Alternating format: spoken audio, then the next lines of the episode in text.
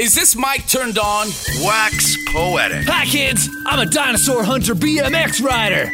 Long division sure comes in handy. All the little girls dream of one day biting into a corn dog and smiling at the camera. If I ran the web, you could email dead people. Wax poetic. Just say no to family values. In the terrarium is herpes.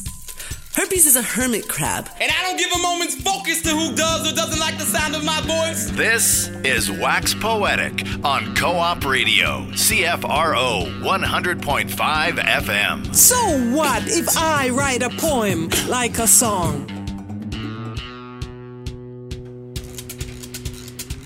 Good afternoon and welcome to Wax Poetic. I'm one of your co-hosts today, Pamela Bentley. And I'm your other co host, Kevin Spenst.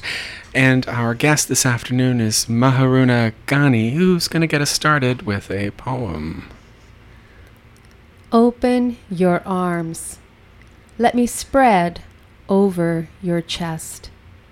Hold your pulse against breast. Brush fingers along the hair on your head. Lips near nape. We crave connection. It was through our eyes we saw the other, heard beats, exhaled, concealed, pushed and pulled at unseen places. Beautiful. Beautiful. Took me right there to the skin. Thanks.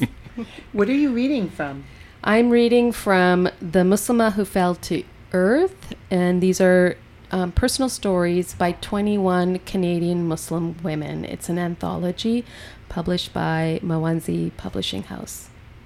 And this is is it out already or is it being launched soon or Yes, this book is out. It's it's gone through one launch already at SFU, um, which was sold out, and we have a second launch coming up at Banyan Books on September 21st, what time? 7 to 8:30 p.m. And are you the only person reading or are you going to be reading with a bunch of other people who are in the book?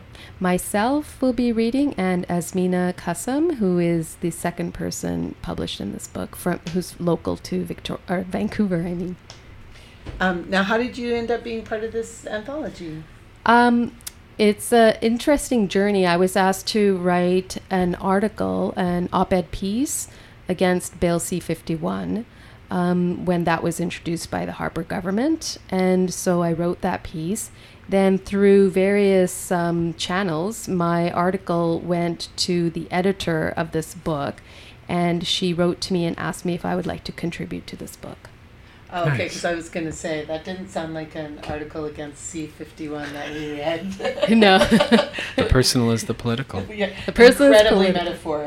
metaphoric. I totally, I, I am totally personal. It's political. I'm totally there.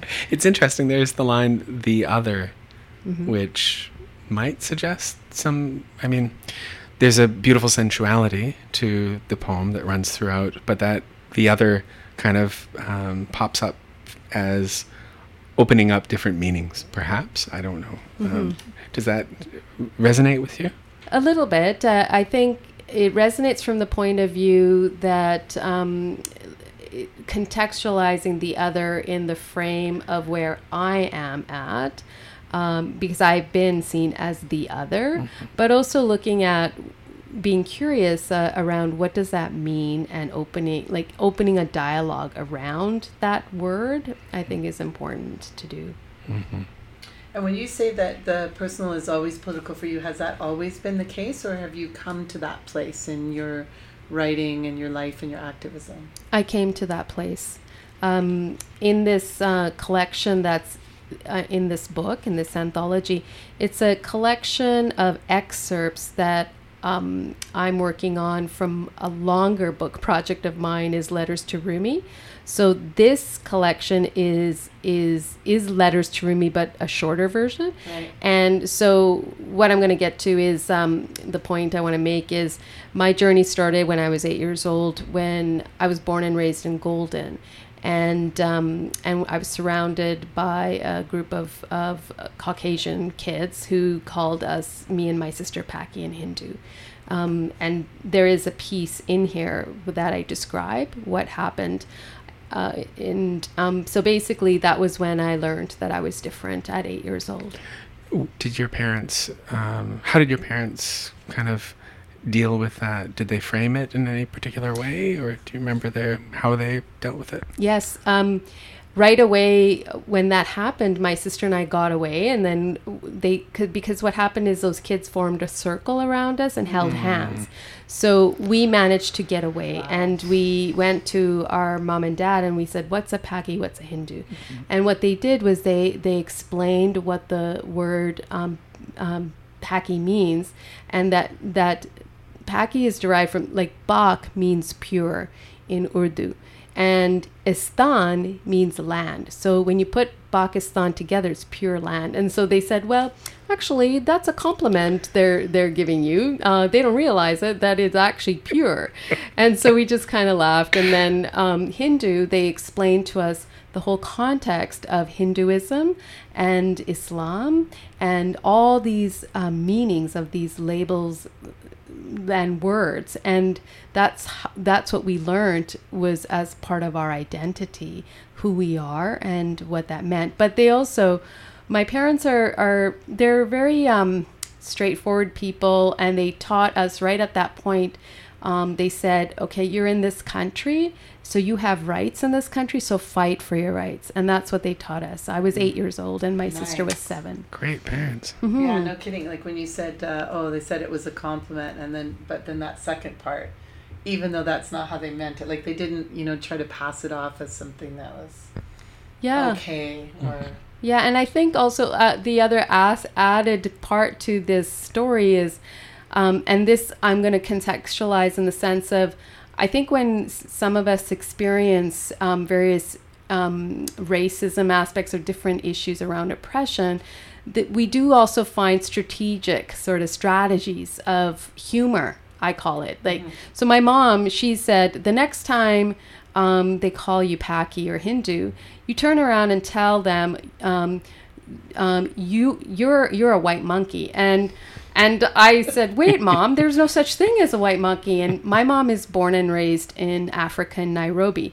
And so she said, "No, I'm from Africa and I'm and I've seen monkeys and some of those monkeys have white faces and pink pink bums." So you you call them that. And so we did. The next time we got called that, we said, "Well, you're a white monkey," and they said exactly that. They said, "There's no such thing as white monkeys," and we said, "Our mom's from Africa, and there are mo- monkeys with white faces and pink bums." And then it, it went silent, and they didn't Really? know what to do. You schooled them. Yeah, And that's what happened. One of the pieces in there is that is about that incident. Do you want? Is that one of the ones? You It's not about the incident, but it's more about the id- the Mm. uh, touching on the identity and the realization of being different. Yeah. Would you like to Sure. read that one? Sure, I can read it.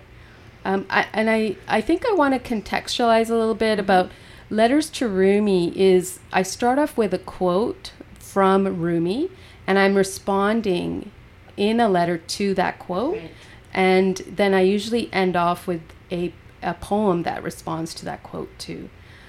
So this quote starts, this piece is called Recycled Pages. Quote, Do you know what you are? You are a manuscript of a divine letter. You are a mirror reflecting a noble face. This universe is not outside of you. Look inside yourself. Everything that you want, you are already that. End quote. That's by Rumi.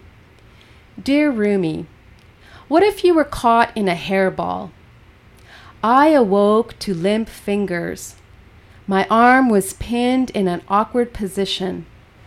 I shot up in bed, shook my arm, waited. Is this what paralysis felt like? The fingers became conscious. Then I continued my morning gratitude practice. Vision checked, hearing checked, appendages checked, speech checked, memory checked. I was 34 when I was told I had MS. That's all I needed, another barrier. I was eight years old when I learned I was different in Golden, British Columbia. Yep, Those white kids surrounded my sister and I, made fun of our names, and yelled Paki and Hindu. We broke free, ran home, and asked our parents about the words. Now, in my 40s, I still don't quite belong. This Rocky Mountain, born and raised golden girl who had labels imposed on her or who had chosen labels and tossed them out is unraveling that hairball. Rumi, you embody my every experience, every one, my skin, hair, veins, bones, soul, senses, swallowed, you spit out, hairball. I unravel a WTF attitude. I write letters to you. Love always, Meharoona, your light of the moon. Gorgeous. I, I love that first line. I woke up in a hairball. That, that's wonderful, and it really kind of rolls um, out of that, doesn't it? Almost in a literal kind of way. That Yeah. was really lovely. Thanks. And And WTF and Yeah. Rumi. Yeah, yeah. That's good. Well, it's kind of Rumi is kind of filled with WTF moments, right? and that Yeah. that part about um, that very beautiful, very philosophical line. I'm gonna get it. I'm just paraphrasing the one, Mhm. the last one in the quote from Rumi, where it says that you know whatever you are, that is, whatever it is that you want, that is what you are. Is that what it Mhm. was? Look inside yourself, and everything that you want, you are already that. You are already that, and then you say, "What if I'm a hairball?" or "What if I'm in the middle of a hairball?" And it's like it's kind of like, "Oh, I was not expecting that juxtaposition." and how many of us do that, right? If you think about it, we we uh, if we imagined all ours all of ourselves to be hairballs, because we all go through a moment in life where we uh, we unravel ourselves to Mhm. figure out, okay, who am I really? Mhm. And and some of that requires a lot of deep um, reflection and and deep consciousness in admitting truths about one's own um, mistakes and failures and um, yeah anything like so many things. And i think that's what a lot of focus around identity is about about f- figuring out all of those journeys and paths. So, do you feel like you've unraveled that now, or I think uh, the unraveling is an ongoing pursuit. Um, I think I've unraveled some things um, based on um, some of that past to where I am now, but I believe that that unraveling will continue probably until the day I die. no? That's what I was going to ask. Does it ever end? Do you ever get to a point where you're like, "Okay, it's unraveled. I'm done." no, I don't think so. I once got asked, um, Am I ever going to grow up? This was probably like five, six, seven years ago. And I said, The day I die is, is the day I grow up. Nice. Cool. And uh, with Rumi, um, how long has Rumi been part of this journey of unraveling for you? Um, I would say but I got introduced to Rumi when I was in my 20s, and um, I think like some people, maybe not everybody, I had a my first sort of major crush at the time, and then it dissolved, and then I was like, oh no, I have no love in my life. Who am I? What am I doing? And and that's how I got introduced to Rumi because he's known as the prophet of love.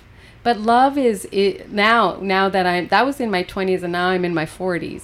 And so to me love now to the in this day and time has changed. So it's and the prophet of love is is a deeper love and consciousness, it's more sacred and spiritual. So back then, it was like, oh, love as in dating and finding a soulmate. Like that's what was in my mind at the time. And so I got introduced to Rumi, and I felt like, oh my goodness, he's speaking to me. Then I completely forgot about that, and then I went through a lot of change in my life um, five five years ago, and um, I liked Rumi's page on Facebook, and then suddenly I would get all these news feeds, and I this was before I knew what Facebook really did or how it worked, and I would get these news feeds every morning. I'm like, oh my goodness, Rumi's speaking to me, and I started to write letters on on my Facebook page. And I started to have a following of people, and uh, and I thought, wow, is what's happening here? And and people would write to me and say I- they felt like I was speaking to them, and then that's when I suddenly realized that that would be my manuscript, and I pitched it to the SFU Writer Studio, and that's how I got into the Writer Studio, and this became my manuscript in progress. Not this, not this particular anthology, but the whole Letters to Rumi project is my autobiographical journey of identity and belonging. Cool. And you said that um, you took sections of that and uh, submitted them to the anthology. How did you decide what to submit? And was that um, kind of, did you have a, a conversation with the editor about that before? Or Um, I just had a conversation to explain how th- how my writing structure is and and to um, see if that worked for them because like I started out explaining that the the structure is it's not like it's not just poetry. Although I feel it is like to me lyrical prose and the letter format is poetry.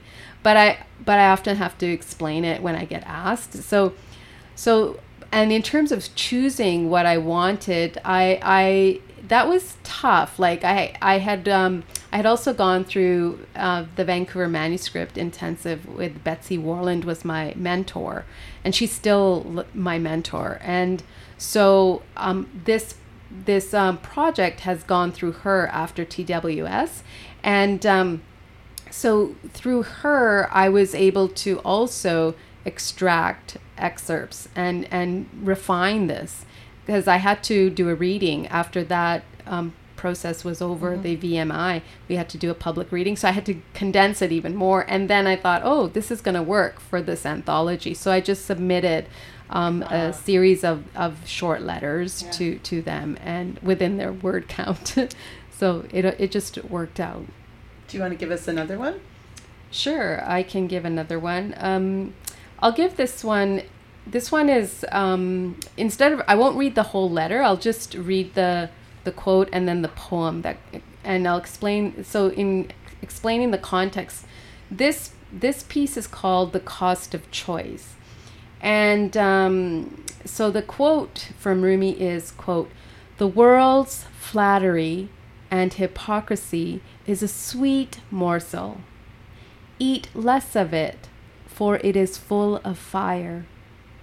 Its fire is hidden, while its taste is manifest, but its smoke becomes visible in the end. End quote.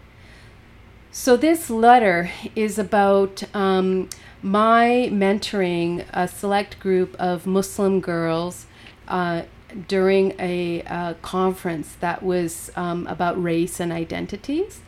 And what happened in my conversation with these Muslim girls, and, and there, some of them were born in Canada, and some of them were from other parts of the world. Um, so they were, so they were immigrants. Um, and what their question to me was, how do I feel about showing skin? And and their the age ranges was from 14 to 16. And so and this was also think about the context was this was after 9/11 Right. And they really wanted to they were struggling with some of them were struggling with wanting to show skin and some of them were wanting to dress the way they wanted with long sleeve um, um, blouses shirts and long pants not in shorts. And then some of them were kind of like um, saying, "Well, this is the way I dress," in their tube tops. I, I don't know if you remember, like at that time, the tube top thing was, Was really back, in yeah. fashion, and then the low hanging, low riser jeans, Yeah. and you can see a hint of a thong. So that's basically what I've described. And these young girls were saying, "Well, this is who I am. This is the way I dress." And my question to them was, why are you doing this? Where is this coming from? Some of them were saying, well, this is what boys want. And they were expra- explaining their experience in school, in, in their high school, that guys, the boys wanted this. That's how they got attention and they liked it. And some of the other girls were saying, well, I, I need to, I, I, I want to dress this way because this is who I am, but I wear my head scarf, the hijab, or I wear long sleeved and cover up because my dad and my mother want me this way. But when I get to school, I take it all off, put on my makeup. And so this is the whole conversation. And then it goes into um, a discussion around what, you know, at what point is it choice? And so the piece, the way I've set it up is the dialogue with the with the girls, but then I'm also revealing my own internal dialogue. Mm. And um, and so what I'll do is end off. I'll, I'll read off the poem instead because the letter is is a bit long. So I'll start this way. So this is the internal dialogue. I don't know. I get you. I get your parents. I get it. Mixed feelings, rebellious. The struggle between what's really choice or what's shaped by society. Rumi, perhaps there is something to be said to cover women up, but is it at the cost of taking choice away? What is it about women's skin, the sweetest landscape, that sends men men into vengeful missions to claim a plot on our bodies? I'm unable to remove the image of India's daughter, brutally torn apart in 2012, with her intestines pulled out, left to die. She was blamed for being out late at night with an unrelated man. He was a friend, beaten unconscious. Her lesson gang rape. Like animals on a hunt, mouths wide opened, sucking on the world's flattery and hypocrisy of the skin's canvas owned by a woman, piece by piece plot by plot, landscape sold, packaged to the highest bidder, morsels swallowed. Tell me, Rumi, when does the smoke become visible? Oh, that's very powerful. Thanks. You're listening to Meharoona Ghani today on Wax Poetic on Vancouver Co op Radio 100.5 FM CFRO. I'm wondering about the role of listening because it, before we went on air, we were talking about that a little bit. You have a TEDx talk that that uh, draws on that. Um, can you talk a little bit about that? Sure. Um, a few years ago, I started up something called um, sp- uh, the art of listening, spoken word facilitation. I have a very strong belief and a mantra that every human being wants to be seen and heard. And to me, when each person feels that they've been seen and heard, there's a sense of uh, that's how folks, some folks, find connection and belonging. So, with that mantra, I, I um, put forward this idea of a spoken word facilitation. So, I, I get invited to um, conferences or events or dialogues. And all I'm doing is deep listening. And the words that resonate, the things that I hear from the speakers, I'm crafting a poem right on the spot. And then I take that and I perform live. So everything is done real time. And so for TEDx, I was, uh, my name was forwarded to, to the TEDx East Van chapter about doing this they asked me to come in for an audition. I auditioned, and um, and it was high energy, high stakes because I had to. I each speaker there was six speakers and each of them had five minutes, and that meant I had to produce really quickly. And so I I did. I came up with a piece, and I I performed it live, and everybody liked it. So then I got asked. I got selected um, to do this for TEDx Nice. um, it sounds like you're you you were doing um get the name of it right the instant poetry uh, a few years ago in the it? park on typewriters. Yeah. Oh yes, oh good memory. it's sort of like the same thing where you have to like think really fast and come up with a poem. But I mean, you have a little bit more material, I guess, in this in this case. If people wanted to hear the poem that you came up with from listening to the TEDx talks, the other speakers, where would they find it? What uh, what is their website or?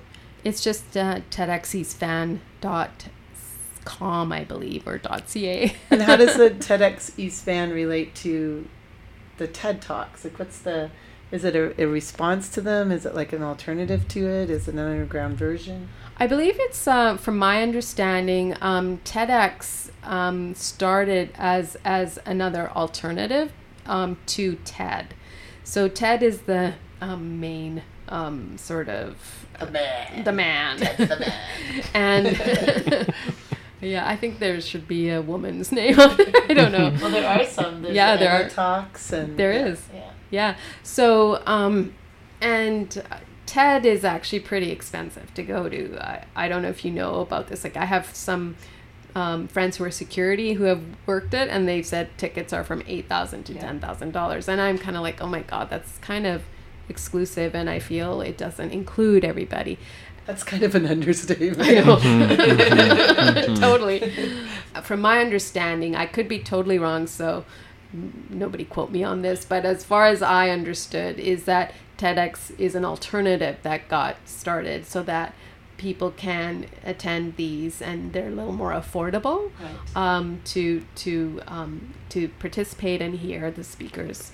And there might be even more of a diversity of voices. I think Nardwuar has a TEDx talk. Right. yeah. I mean, Nardwuar, Yeah. like, you know, people are spitting on him at concerts, the Evaporators punk rock band, and then he's giving this TED talk about TEDx. And it just TED, seems yeah. like it's way more open to a lot of different types of voices. Yeah. Well, and it's it's also what you're doing um, with Rumi and the letters, right? You're listening to Rumi and then responding to that and, and conversation. It sounds like conversation is important to you. Yeah, it is, and and what you mentioned about um, what I was doing before was the Vancouver pop up poets, and actually because I was doing that on the on the street and in different um, locations, that actually is what made me think of. That's what was the impetus, I guess, that created the art of listening for me. So it, I took that um, and and created um, this format and moved it forward and and I get um, paid for it. But Nice. no, TEDx is not paying me. but Living the dream. Huh? Living the dream. It is Yeah. totally. It's it is the thing that I love the most. It's my passion. I love doing that. It's a beautiful evolution of an idea. Yeah, and if you think about it, like, and the reason I started Vancouver pop up poetry, and even so, even this art of listening, I said it's about the mantra for me is everyone wants to be uh, seen and heard. But also, if we if we look at the um, the sort of the movement or the history of poetry, in my mind, it started out on the street. It started out in courts and in in in different um, sort of civilizations at the very grassroots level, and it was the poets that were elevated. It was the poets that were brought in by the you know royalty or the Mughal or you know Mughal royalty or the kings and queens to come in and help make decisions. So I, to me, it was the poets that were were revered, and I feel we've, in some way, we've lost that um, in today's society and world, in because we're in. A, I don't know if we want if we're in a rush or what's going on. I don't know why. So for me, that's why I took poetry back to the street because I felt that's where we could bring this art and practice alive again and and then going into this platform where now it's part of of, of dialogues or conferences or I even had um, uh, Tamara Vrooman, the CEO of Vancity, uh, when she heard me do this at an event where she was part of the panel, she said, "Oh, can you do this as at a street strategic planning session?" And I said, "Yes." I said, "Anywhere where there are words, Yeah. I can do it." So that's a did it. dream. Dream for any poet, I think, is just give me words and then let's do it, right? Yeah. yeah, but you're you're asking why poetry isn't revered. Perhaps it's because that listening and deep listening just isn't a, an essential part of our lives anymore, or an mm-hmm. essential part of our culture. So it's beautiful Yeah. that you're bringing poetry in with this emphasis on the deep listening. Mm-hmm.